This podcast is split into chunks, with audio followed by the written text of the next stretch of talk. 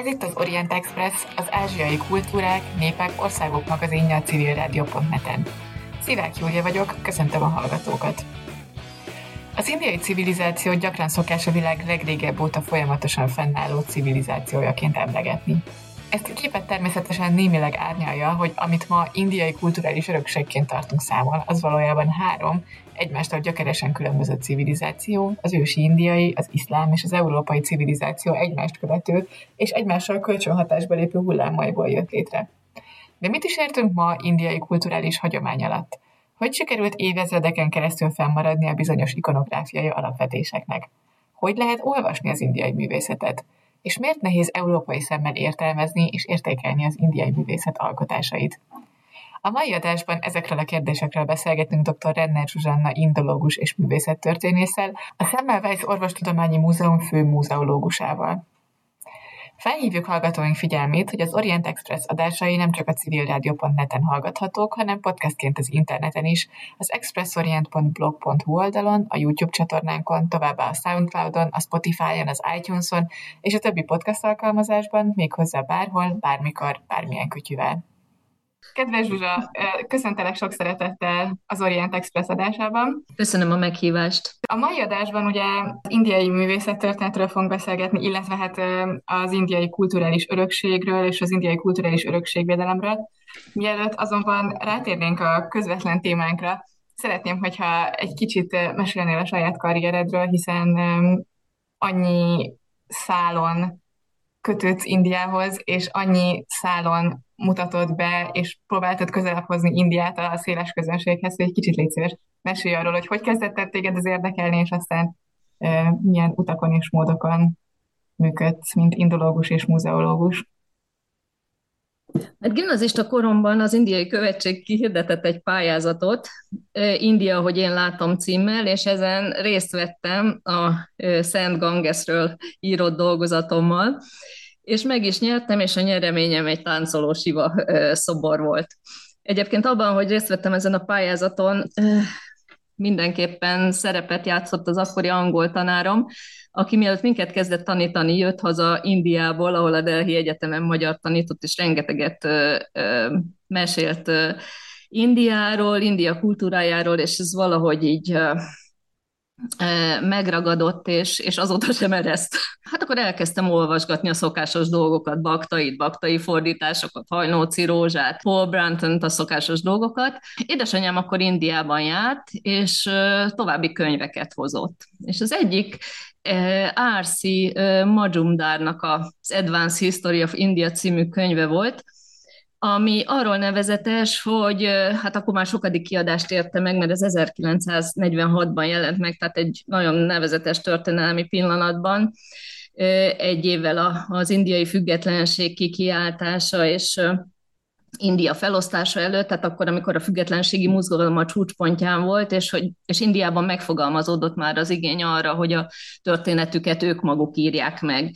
És ennek a nemzeti történetírói hagyománynak tulajdonképpen az alapműve, ami ebben a, ebben a nagyon kritikus pillanatban és hihetetlenül higgadt és méltóságteljes tudott maradni. Tehát abszolút tényekre alapoz és a, az alapokra fókuszál, tehát gazdaság, társadalom, intézményrendszer, és mindezt egy hatalmas adatbázison teszi több mint ezer oldalon. Ez volt az egyik könyv, a másik pedig R.S. Gupténak a, az Iconography of the Hindus, Buddhists and Jains, tehát a hinduk, a buddhisták és a jainák művészetének az ikonográfiájáról szóló könyv, ami akkor pár éve jelent meg, tehát egy friss mű volt. És hát ilyen módon beúszott a képbe számomra két alapmű, egy történelmi és egy művészettörténeti, azokban a nagy témákban, amik azóta is foglalkoztatnak. Ezért vagy nem ezért, de így alakult. Már tudtam, hogy a, az indológia szakra szeretnék menni, és el is végeztem, és utána a ö, Hopp Ferenc Kelet-Ázsiai Múzeumban, akkor még így hívták, ö, kaptam állást. És igazából akkor még nem éreztem, hogy megérkeztem oda, ahova szerettem volna, mert valahogy ez úgy kívül állt a az akkori indológia kontextusán, és úgy éreztem, hogy inkább kívül kerültem a kontextuson sem, mint bele. de aztán nagyon megszerettem a, a tárgyakat és a tárgyakkal való foglalkozást, és azt, hogy, hogy úgy meg lehet szólaltatni a tárgyakat, tehát anyag, technika, stílus, ikonográfia, és mindezen keresztül annak a kornak a boncolgatása, ami, amikor készült. Az ikonográfiai érdeklődésem is ekkor ö, alakult ki. Hát az indiai művészet alapvetően lényegét tekintve szimbolikus, és nagyon izgalmas volt ezeket a szimbólumokat felfejteni. Tehát az ember úgy gondolhatja, hogy ha beszéli a szimbólumoknak a nyelvét, akkor kvázi olvasni lehet a szobrokat. És ezt nagyon érdekesnek találtam. Az is inspirált, hogy az így megszerezhető tudást az adott tárgyról és az adott korról azt közvetítsem is különféle módokon, és erre a múzeum nagyon jó terep. Azért is izgalmas egyébként múzeumban dolgozni, mert, mert változatos, tehát van egy, egy elméleti és egy nagyon gyakorlati oldala. Külön-külön bármelyiket kevéssé kielégítőnek találtam volna, de így együtt adott egy kerek egészt, amit, amit nagyon megszerettem. Egyébként a múzeumi munkában mindig azt éreztem a legnagyobb kihívásnak, hogy hogyan lehet ezt az egészet interpretálni, és érthetővé tenni azok számára, akik nézik, hallgatják, olvassák.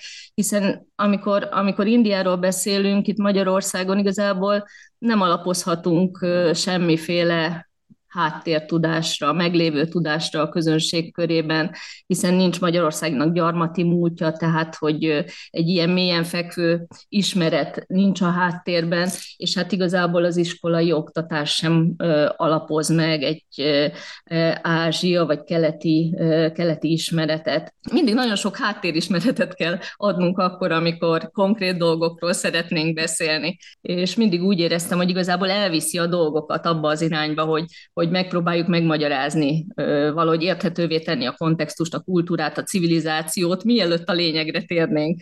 De a tudásátadásnak mindenféle formáját, a múzeumot is és az egyetemi oktatást is mindig nagyon kedveltem. Viszont van egy nagyon komoly bloganyag is, és rengeteget publikálsz Indiáról, meg hát Kelet-Ázsia művészetéről. Hogy érzed, az elmúlt évek során azért fejlődött a magyar embereknek az érdeklődése, vagy hát ez a háttértudása India irányában, hiszen azért napjainkban is egyre több kulturális rendezvény van, és bár Indiának még mindig megvan ez a mitikus, misztikus kelet hangulata, azért szerintem most már, most már talán többet tudnak az emberek Indiáról, és az indiai művészettel kapcsolatban is így van. Talán többet járnak, többen fordulnak meg Indiában, és többen találkoznak élőben az indiai kultúrával, tehát többeknek van lehetősége Indiában, Indiába eljutni, és ott közvetlen tapasztalatot szerezni, de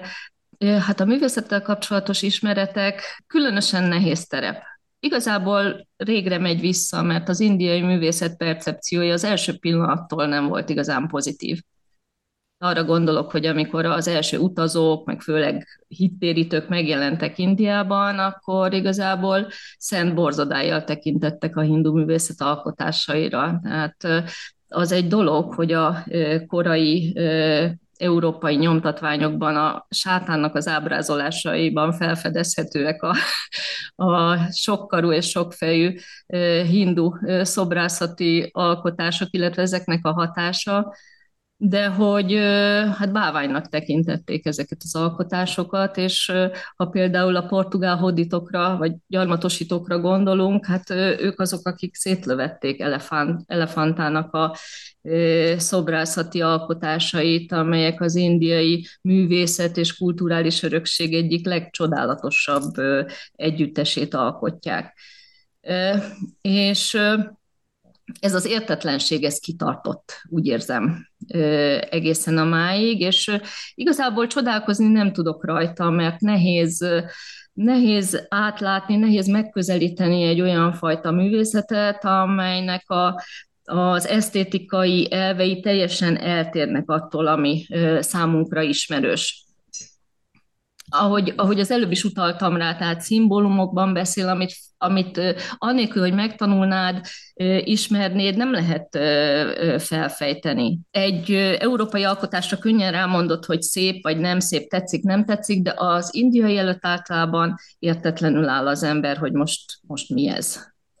És jó, vannak olyan ritka kvalitású alkotások, amire egyből esztétikailag befogadónak érzi magát a szemlélő. De azért ez a ritkább. És még egy dolog, ami nagyon megnehezíti szerintem ezt a dolgot, hogy igazából az indiai művészetből, a hindu művészetből különösen hiányzik az iparművészet.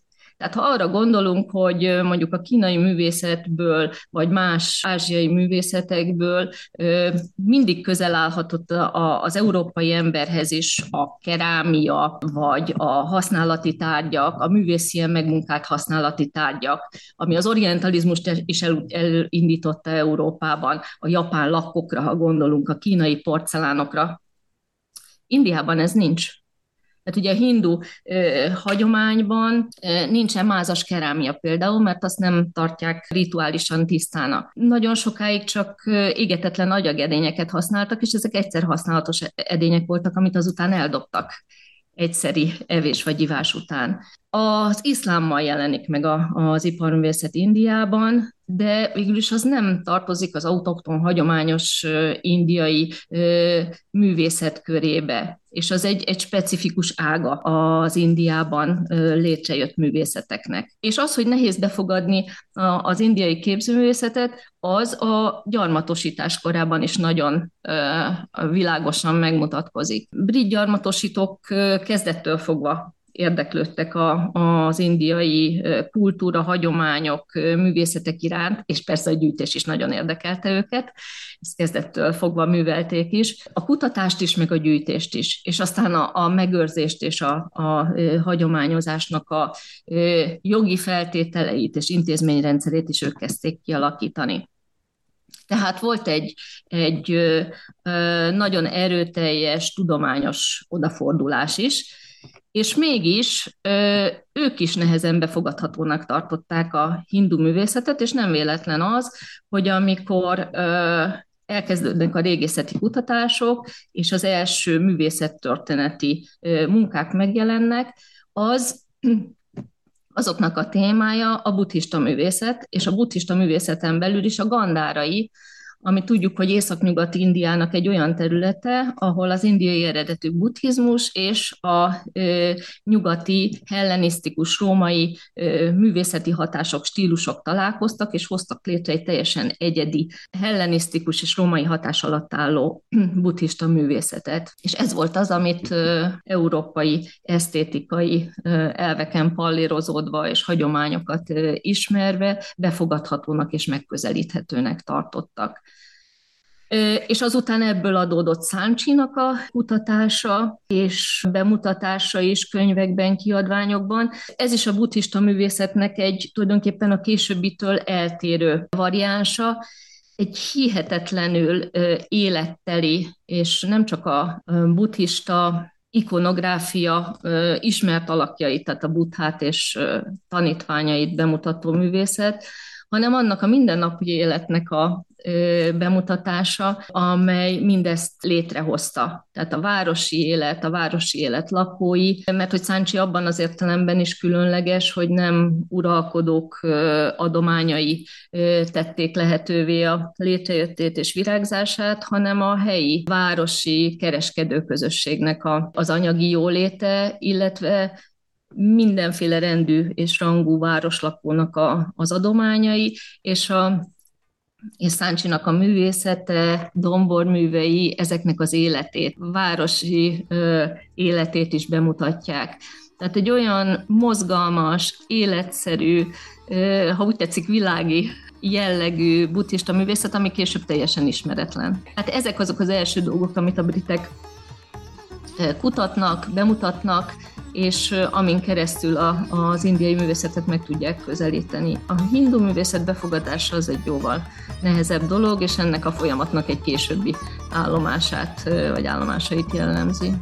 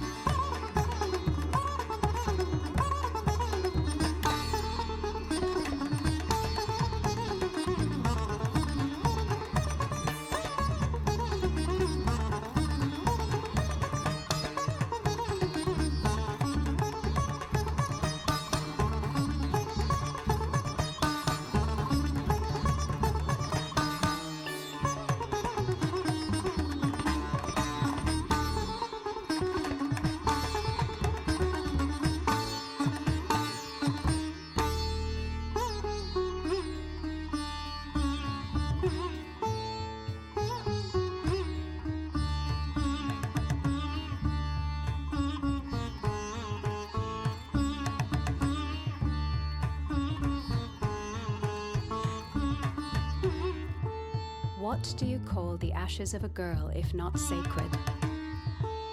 When the embers are cradled by the wind, do the gods cry for what could have been? If it is cruel hands that have taken a life, why then do we forget the injustice? Instead, let us collect as sisters in mourning. Let our fury echo through the pages of history. Not let this death be quiet, like all the thousands before it. Time cannot devour what we will not allow to be forgotten.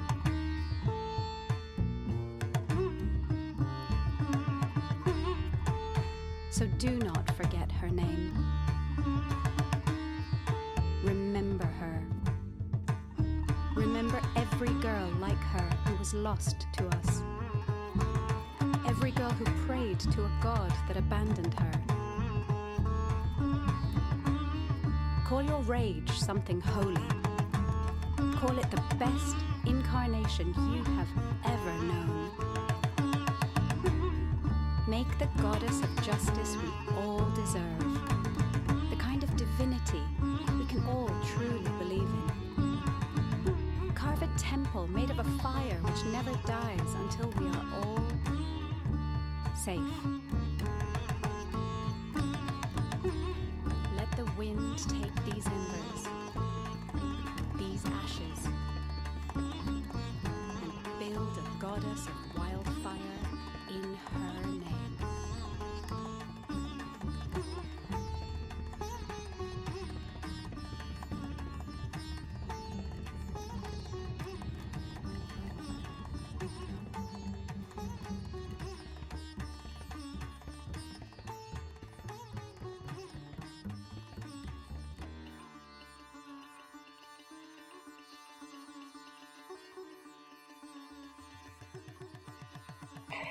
Ez itt továbbra is az Orient Express a civilrádió.net-en. Ma a dr. Renner Zsuzsával beszélgetünk az indiai művészetről. Az előző blogban beszéltünk róla, hogy európaiak számára nehezen befogadható az indiai művészet. De mik azok az esztétikai vagy nézőpontbeli különbségek, amik miatt más a hindu művészet, és ami miatt ennyire nehezen megközelíthető volt ez? Hát először is csak istenségeket ábrázol. Európában nem.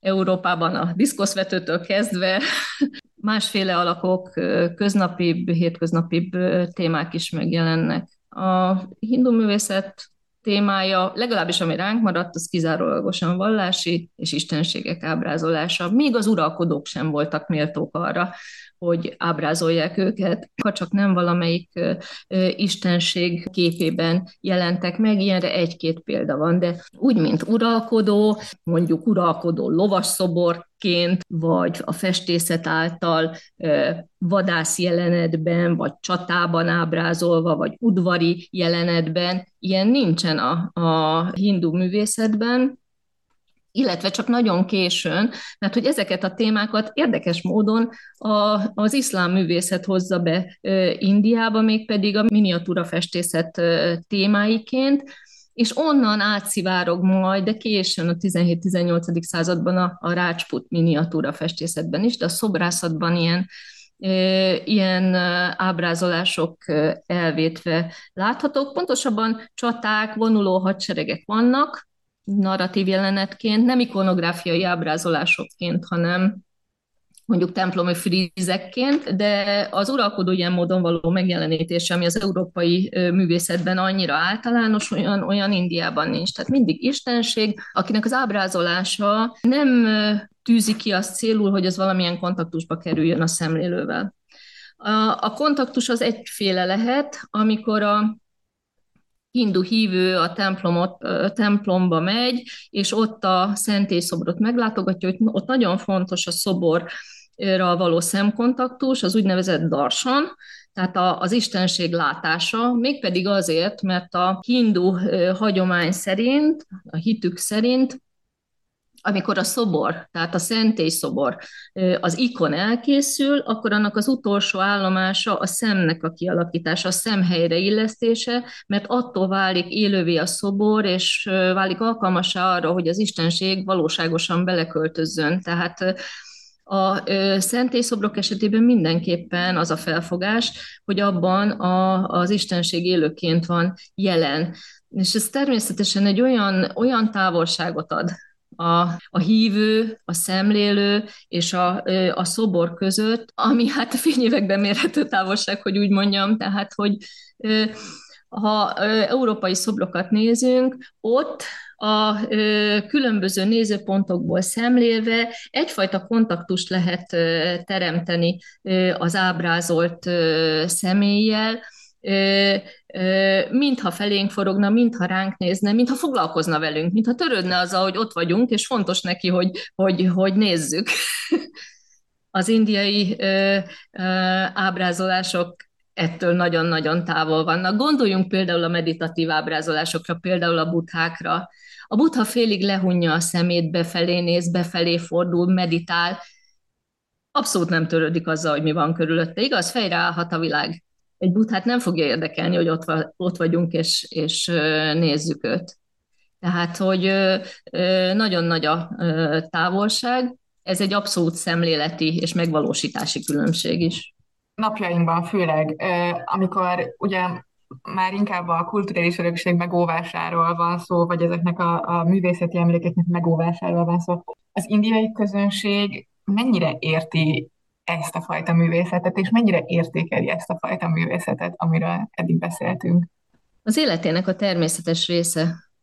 Tehát ugye minden hindu hívőnek van egy választott istensége, vagy a családjában öröklődik egy választott istenség, akit tisztel. Ezen kívül feltehetőleg, főleg a nők egyébként manapság eljárnak a templomba, ott áldozatot mutatnak be. Természetes része az életüknek, és legalábbis azok a, a, azokat az istenségeket, a, amelyet alapvetően tisztelnek, meg annak a körét, mert ugye Indiában, vagy a hinduizmusban az istenségek azok nem önmagukban állnak, hanem a férfi istenségeknek van női párja, vannak gyerekeik, tehát egészen hasonlítanak az emberi családokra. Ilyen értelemben egyébként jól megközelíthetőek, mert valahogy a, az életmódjuk az párhuzamba állítható a valóságos életekkel, meg hát igazából az általunk megszokott égi lényekhez képest jóval összetettebb személyiségek, tehát hogy nem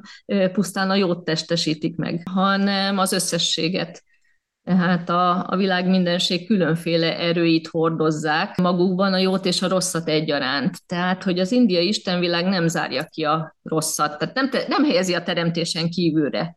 Nagyon is harcosak, nagyon is erőteljes indulatok munkálnak bennük, fegyvereik vannak, amelyeket bátran használnak. A hindu istenvilágban az ahinsa az nincs nagyon elterjedve valahogyan el kéne kanyarodni másodkán a, a kulturális örökség szemléletének az irányába, és engem igazából az érdekel, hogy az, hogy ennyire a szakrális életnek a része a művészet, hogy lehet ezt, vagy lehet-e egyáltalán ezt szekuláris tudományként kezelni Indiában, mint mondjuk nálunk a művészettörténetet? Azért lehet, mert az UNESCO listára felkerülő kulturális örökség az indiai teljes kulturális örökséghez képest a jéghegy csúcsa, vagy annak is csak egy icipici darabja.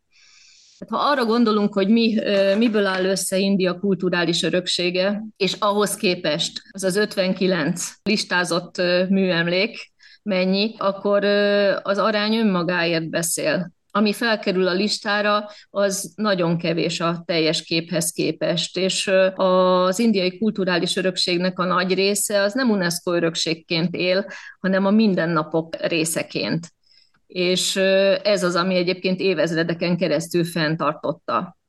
Hiszen gondoljunk csak bele, hogy az indiai kulturális örökség az három civilizációnak az építészete, művészete, tárgyi emlékei, és azon kívül vallásai, táncai, zenéje, hagyományai, mindenféle hagyománya, kézművessége, és mindennek az elképesztően gazdag kavalkádja. És ez a három civilizáció, ugye a par excellence indiai civilizáció, az iszlám és az európai civilizáció, amelyek mindegyike megteremtette a maga tárgyi hagyományát, építészetét, zenét, táncát, és nyomát hagyta Indián, és mindebből áll össze India mai kulturális öröksége. És emellett maga az indiai civilizáció a világ egyik legrégibb civilizációja amely igazából abban különleges, hogy a többi ókori civilizációval egy ellentétben a mai napig fennáll. Tehát képes volt arra, hogy évezredeken keresztül átörökítse a hagyományait. És ez a stabil kulturális alap, ez ma is fennáll hiába modernizáció, ami persze beleharabdál minden oldalról ebbe a, a, az átörökítési hagyományba, de India egyik erőssége az, hogy, hogy ez mégsem szűnt meg, és a mai napig létezik. Tehát élő hagyományként létezik. Az UNESCO által befogadott építészeti emlékek nagy része olyan, ahol ma már nincsen élő kultusz Mondjuk a, a csóla templomok, tehát a délindiai csóla templomok esete ebben a tekintetben egy kicsit más, mert az élő örökségként került fel a világörökségi listára, de azért, hogyha ott járunk, és elmegyünk Tanjavurba, megnézzük a Brihadisvara templomot, meg, meg Dárászuramba és Gangai Konda Csólapuramba, akkor látjuk egy kicsit, kicsit ilyen újjáteremtett kultusz, tehát hogy nem volt meg a teljes folyamatossága, és bár valóban létezik ott kultusz, de nem olyan, mint mondjuk a kelet-indiai templomoknak az óriási tömegeket vonzó kultusza, vagy egyéb dél-indiai templomvárosoké. A templomok egy része ma is önfenntartó hát ha dél-indiai templomokra gondolunk, mint ahogy az volt a fennállásuk sok évszázada során mindig. Uralkodói támogatásból, adományokból jöttek létre, és ez mindvégig biztosította a fennmaradásukat. Az nagyon fontos, hogy az indiai hagyományban benne van, nem csak a vallási létesítményeknek a létrehozása, tehát a templomoknak az alapítása, hanem a fenntartása és a karbantartása is. Tehát az adományokból mindig biztosítani tudták a templomoknak a, a tatarozását, a rendszeres időközönkénti festését, karbantartását. Ezt persze más is végezhette, más is adományozhatott, nem csak uralkodók, hanem zarándokok. Nem véletlen, hogy a délindiai templomvárosok hatalmas gazdagságra tettek szert, és igazából a, a délindiai társadalom önálló gazdasági entitásaiként működtek, sőt részben működnek ma is de az adományozás, akár szobrok adományozása, akár templomi javításokra, tatarozásra való adományozás, az érdemszerző cselekedet is volt. Tehát a hinduknak a karmáját javította, a buddhistáknak érdemet szerzett. Van is ilyenről egyébként, ugye a templomok alapítását általában feliratok őrzik de ö, vannak írásos bizonyítékok, például rézlemezeken arra, hogy buddhista barlangoknál, például Közép-Indiában, Madhya Pradeshben Bág, a bági barlangoknál találtak ilyen feliratot, amely arról szól, hogy az akkori uralkodó Subandú kifejezetten érdemszerzés céljából adott adományt a barlangok bizonyos leromlott részeinek a javítására azért, hogy saját maga és elhunyt szülei számára érdemet szerezzen. Tehát mind az érdemszerzés, mind a karmának a jobbítása érdekében tett adományok részei voltak az indiai hagyománynak, részei ma is, és ez mindig biztosította a templomok fennállását, amíg ott aktív kultusz folyt.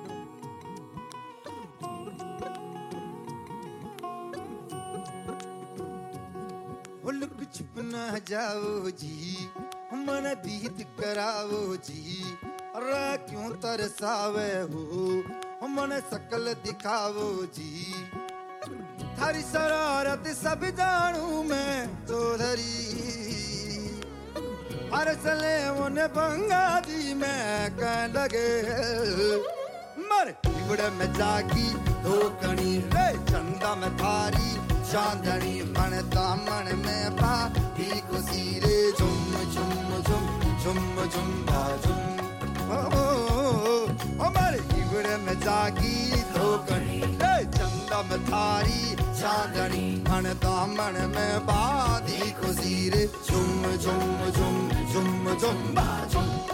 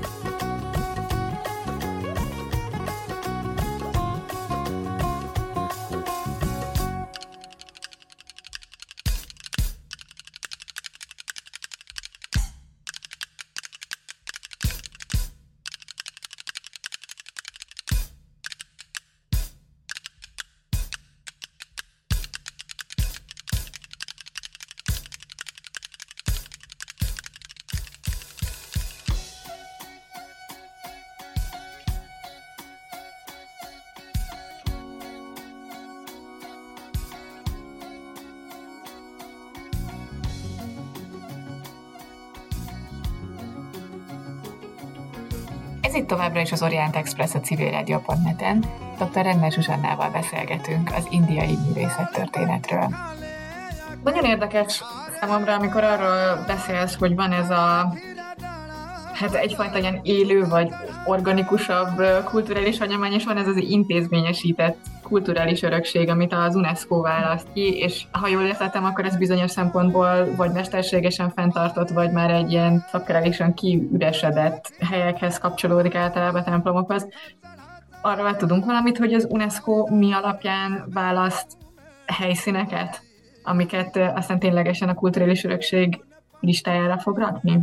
Persze, soha nem az UNESCO választ, tehát ezt mindig az adott ország nemzet választja ki. Úgy működik a dolog, hogy van egy várományosi lista, ezt még a, a világörökségi konvenció létrejöttekor, tehát 1972-ben kialakították ezt a rendszert, hogy a részes országok, akik csatlakoztak a konvencióhoz, azok össze kellett állítsanak egy ajánlati listát, egy várományosi listát, és azok közül terjeszthettek fel. Minden évben van felterjesztés, megadott kritériumok alapján indokolható egy-egy helyszínnek, műemléki területnek az a különleges egyetemes értéke, mert ezt kell bizonyítani, hiszen az UNESCO által befogadott és listázott műemléki helyszínek azok különleges egyetemes értéket képviselnek, amelynek, amelyek túlmutatnak a nemzeti kulturális örökségen, és az egész emberiség számára feltételezhetően értéket, megőrzendő értéket képviselnek. Tehát a listáról lehet felterjeszteni, legalább egy éve a várományosi listán kell legyen az a, az a műemléki helyszín, amelyet felterjeszt egy ország, és be kell nyújtani egy nagyon komoly dokumentációt. Hát ez az évek során sokat változott, mert amikor a közvetlenül a konvenció létrejötte után még nagyon csekéke anyagok készültek, tehát pároldalas felterjesztési dokumentum elegendő volt, Ma már ezek, az, ezek a dokumentumok több ezer oldal terjedelműek és egyre növekszenek. Például Ahmedabadot 2017-ben terjesztették föl világ, világörökségi város címre, akkor a, a, az a dokumentum, tehát az első kötelező dokumentum, az 1300 oldal volt, és 2019-ben, amikor Jaipur terjesztették fel, az már 2500 oldal. Jaipur nem világörökségi város egyébként, de mint helyszínt, világörökségi helyszínt terjesztették föl és fogadták el. Tehát ezek, ezek nagyon komoly dokumentációk, és már maga a felterjesztés hihetetlenül nagy munkát, és egyébként anyagi ráfordítást igényel, hiszen felmérések zajlanak, tervek készülnek, és ehhez, hogy ezt meg lehessen csinálni, ahhoz meg kell legyen a világörökségi infrastruktúra, amely mindennek a lebonyolítására képes egyrészt az anyagi fedezetet tudja hozzábiztosítani, másrészt pedig a szakmai tudást. Amikor ezek a dokumentumok bekerülnek az UNESCO-hoz, akkor kezdődik egy döntési folyamat, ahol eldől, hogy az adott évben mely pályázókat vagy pályázatokat veszik fel a világörökségi listára. És India mi alapján szégyezti föl ezeket a különböző helyszíneket? India nagyon aktív a világörökség tekintetében. 77-ben csatlakoztak a konvencióhoz, és 83-ban jutottak el odáig, hogy az első helyszíneket felterjesztették, de akkor rögtön ötöt, és azóta törekszenek arra, hogy minden évben legyen felterjesztésük, legalább egy, és hát a várományosi lista alapján, amin jelenleg 52 helyszín található, abból választanak, vagy hát nyilván olyan alapon, hogy melyik jutott el olyan szintre, hogy felterjeszthető, és egyébként pedig nagyon kiegyensúlyozott képet mutat a, mutatnak a felterjesztések olyan értelemben, hogy, hogy mind hindu, mind muszlim műemlékek nagyon korrekt módon megosztva szerepelnek benne, és valóban azok, amik egy általános elfogadottságnak örvendenek. Kulturális örökségben fontos a, a konszenzus. Lényegi aspektusa az, hogy az adott csoport vagy társadalom, amelyik ennek a hátterében áll, és amelynek az örökségét jelenti, ez egyfajta közmegegyezést hozzon létre hogy melyek azok a, az emlékek, amelyeket megőrzendőnek és átörökítőnek, átörökítendőnek tart. Azt gondolom, hogy akik Indiában ezzel foglalkoznak, azok, azok nagyon okosan mérlegelik a felterjesztett helyszíneknek a, a kulturális értékét, és, és az egész nagyon professzionálisan megy. Hát, De ez az utóbbi években sem változott meg? Tehát, hogy ugye most mióta a hindu jobboldal van hatalmon, azóta azért nagyon sok szempontból azt láthatjuk, hogy megpróbálják Indiának a történetét átírni, akkor a történelemnek a, a mostani megítélését, tehát hogy van, van egyfajta ilyen hinduizáció, vagy, vagy hát mondhatjuk igazából történelem hamisításnak is sok szempontból ez a kulturális örökség szintjén megjelenik? Hogy inkább mondjuk a hindu dolgokat rakják előtérbe? Nem, nem. Igazából, hogyha az arányokat tekintjük, akkor a muszlim műemlékek talán még felül is reprezentáltak, de mindenképpen nagyon jól, és olyan, olyan műemléki helyszínekkel, amelyek mindenki számára elfogadhatóak, és, és természetes módon adódnak, tehát minden ott van, amit, ami így a top.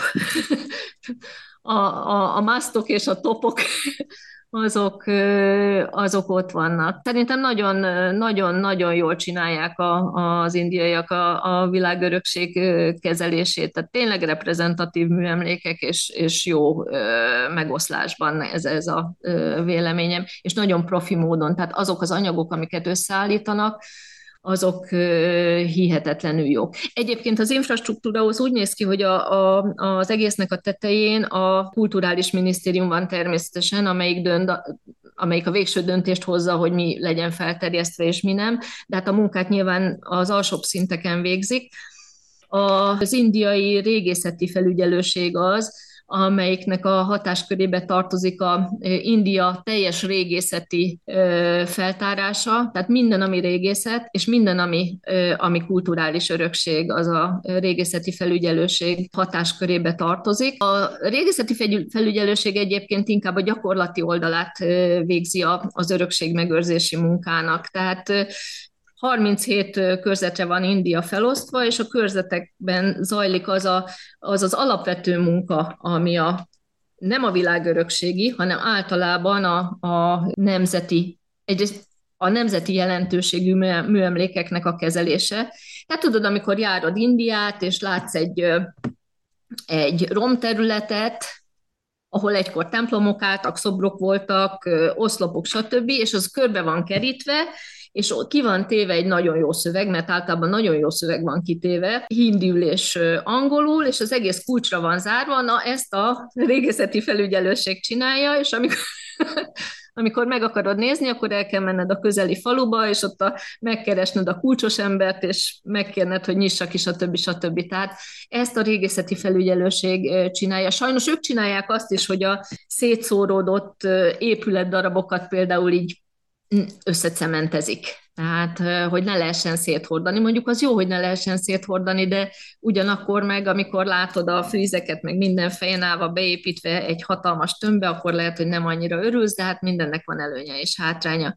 Aztán ők azok, akik felmérik, faluról falura haladva az összes emléket, ami építészeti vagy múzeumi szempontból megőrzendőnek minősül felmérik, dokumentálják, könyveket adnak ki róla. Ez egyébként általában hindi, mert ugye, ez a feldolgozásnak már az a, az alapszintje, ahol minden a helyi nyelven folyik. Tehát, hogy hihetetlen munkát végeznek. Ha belegondolunk mondjuk, tehát, hogy faluról falura járva, és Indiában van 660 ezer falu.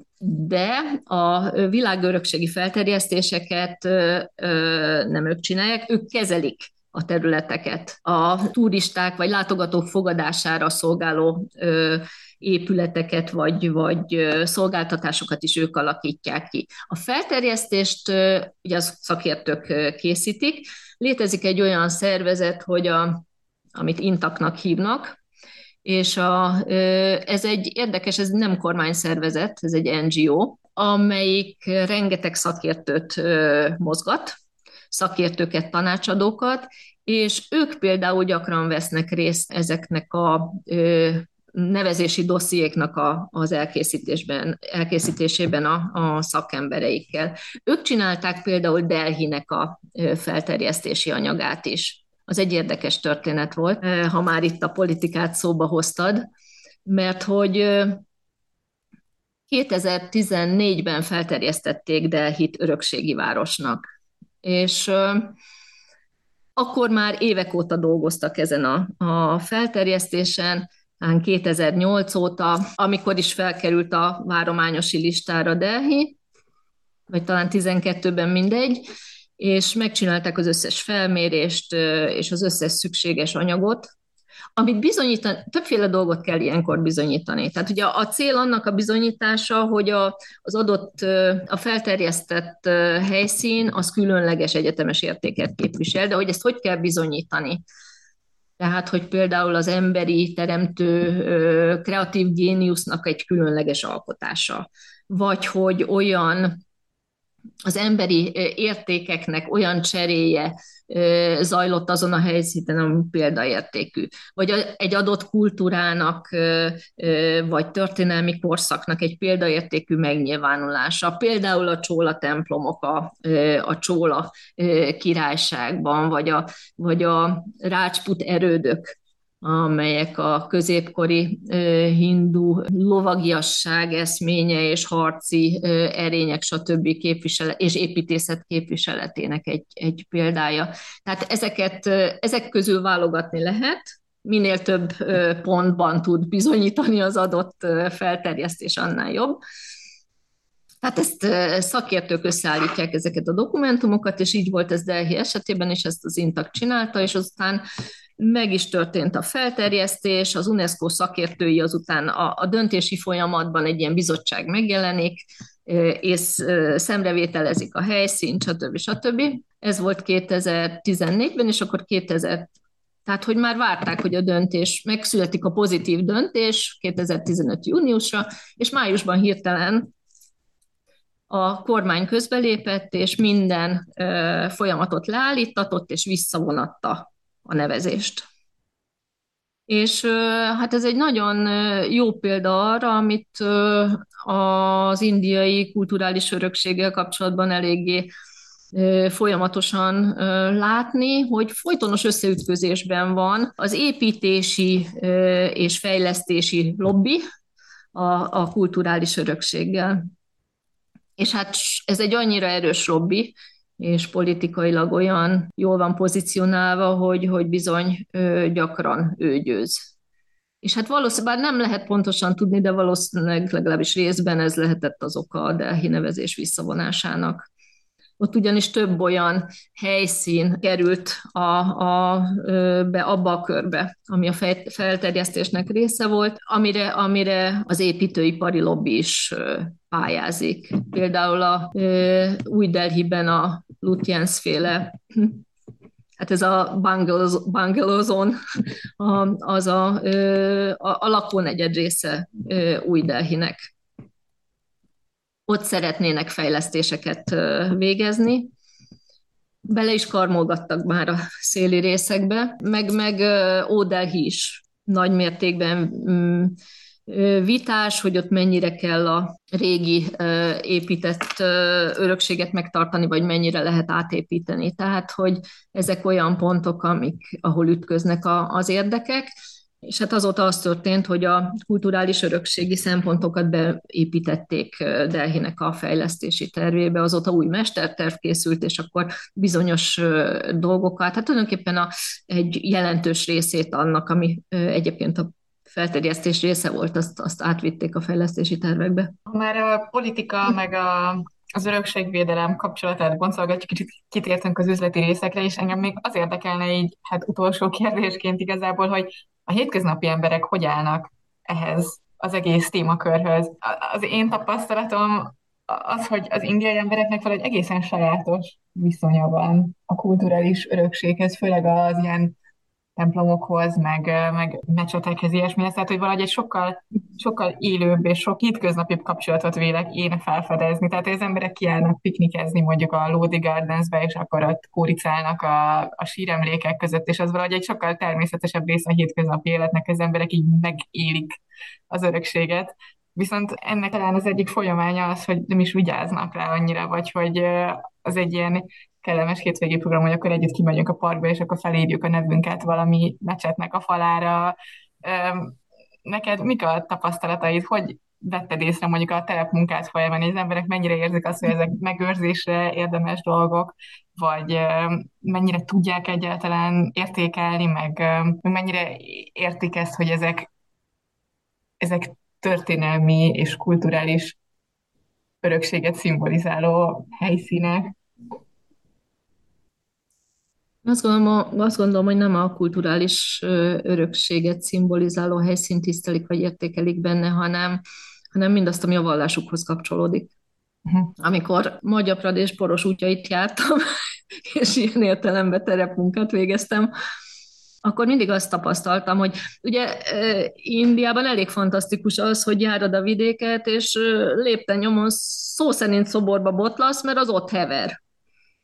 Na most, amit az előbb említettem, hogy a, az Archaeological Survey, tehát a, a régészeti felügyelet járja a falvakat, a, a, ott a felmérés és a dokumentáció erre is vonatkozik, hogy a szanaszét heverő dolgokat, bár nem begyűjtési célra, mert nincs az a mennyiségű múzeum és kapacitás, ami lehetővé tenné mindezeknek a fedél aláhozását, hogy úgy mondjam, de ezeket számba veszik, és, és tudják, hogy ott van, és ismerik. De hogyha arra jön egy helybeli, például sok helyen áll Visnunak a vatkan megtestesülése szoborban ábrázolva vatkanként, különböző pontjain Közép-Indiának, csak úgy, már a templom elpusztult, összedőlt, és akkor ott áll a mező közepén, esetleg egy egykori víztározó közelében egy ilyen kis vatkan. ami egyébként mondjuk esetleg tizedik századi, tehát hogy, hogy leborulnánk itt Európában örömünkbe, hogyha valahol a mezőn ilyet látnánk, de nem látunk mert minden ilyesmi már múzeumba kerül, de ott meg nem. És akkor, akkor leteszik a kis füstölőt, meg virágot ott a mező közepén, holott lehet, hogy nem tudja, hogy mi az, mert nem ismerik már föl ö, Visnut vatkan alakban, teljesen vatkanként ábrázolva, hanem azt hiszik, hogy mondjuk Nandi tehát Sivának a, a bikája. De mindegy, a vallási tisztelet körébe akkor is bele tartozik. Akár Visnunak a vatkan megtestesülése, akár Sivának a, a hátas állata, és akkor azt nem bántja ott senki, hanem inkább ha arra járnak, akkor a vallási tiszteletüknek valamilyen jelét adják. Amire többször céloztam, hogy a, a, az indiai civilizáció, az a régi, az, az a máig túlélt, és hogy a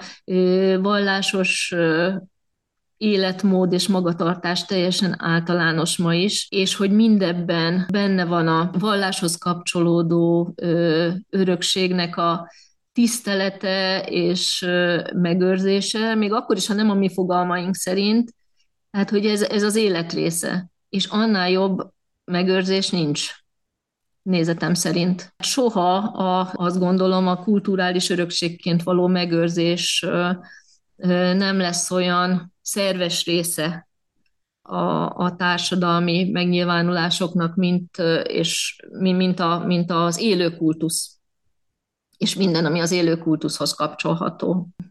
És a turizmusnak milyen szerepe van az örökség megőrzésében? Nagyon nagy, több, többféle megközelítésben. Tehát egyrészt, mm, ha az iránt próbálunk tájékozódni, hogy milyen szereplők kapcsolódnak a, az indiai kulturális örökséghez, annak a fenntartásához, vagy bármilyen módon való használatához, akkor mindig bele fogunk futni a, a turizmus minisztériumába, amelyik ebből jó pénzre tesz szert, tehát ennek anyagi haszna van egyrészt. Másrészt pedig ez a turizmus nem kizárólag és nem is elsősorban a külföldi turistákat jelenti Indiában, hanem a belföldi turizmust. Ugye tudjuk, akik, akik valaha járt Indiában, tudja, hogy az indiaiak állandó mozgásban vannak. Örökké utaznak, örökké mennek, és ez nem csak a család látogatását jelenti, hanem tapasztalatom szerint a, az indiai műemlékeknek a látogat városok, természeti helyszínek és, és műemlékek látogatását is, ami, ami mai értelemben turizmusnak nevezhető, és aztán ne felejtsük el az arándoklatoknak a jelentőségét is, ami hihetetlen tömegeket mozgat meg, és hihetetlen tömegeket vonz különféle vallási helyszínekre.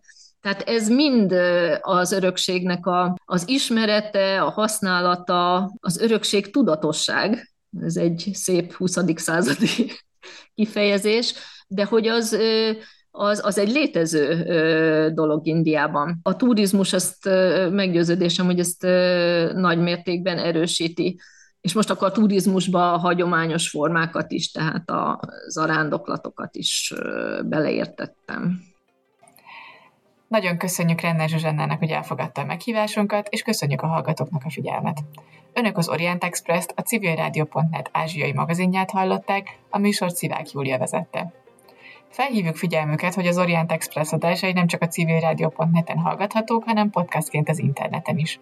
A címünk expressorient.blog.hu, de ott vagyunk a YouTube-on, a Soundcloud-on, az iTunes-on, a Spotify-on és a többi podcast alkalmazásban is. Facebookon pedig a Pázmány Péter Katolikus Egyetem Modern Kelet-Ázsia kutatócsoportjának oldalán lehet megtalálni az adásokat és készítőiket. A viszonthallásra tartsanak velünk két hét múlva is!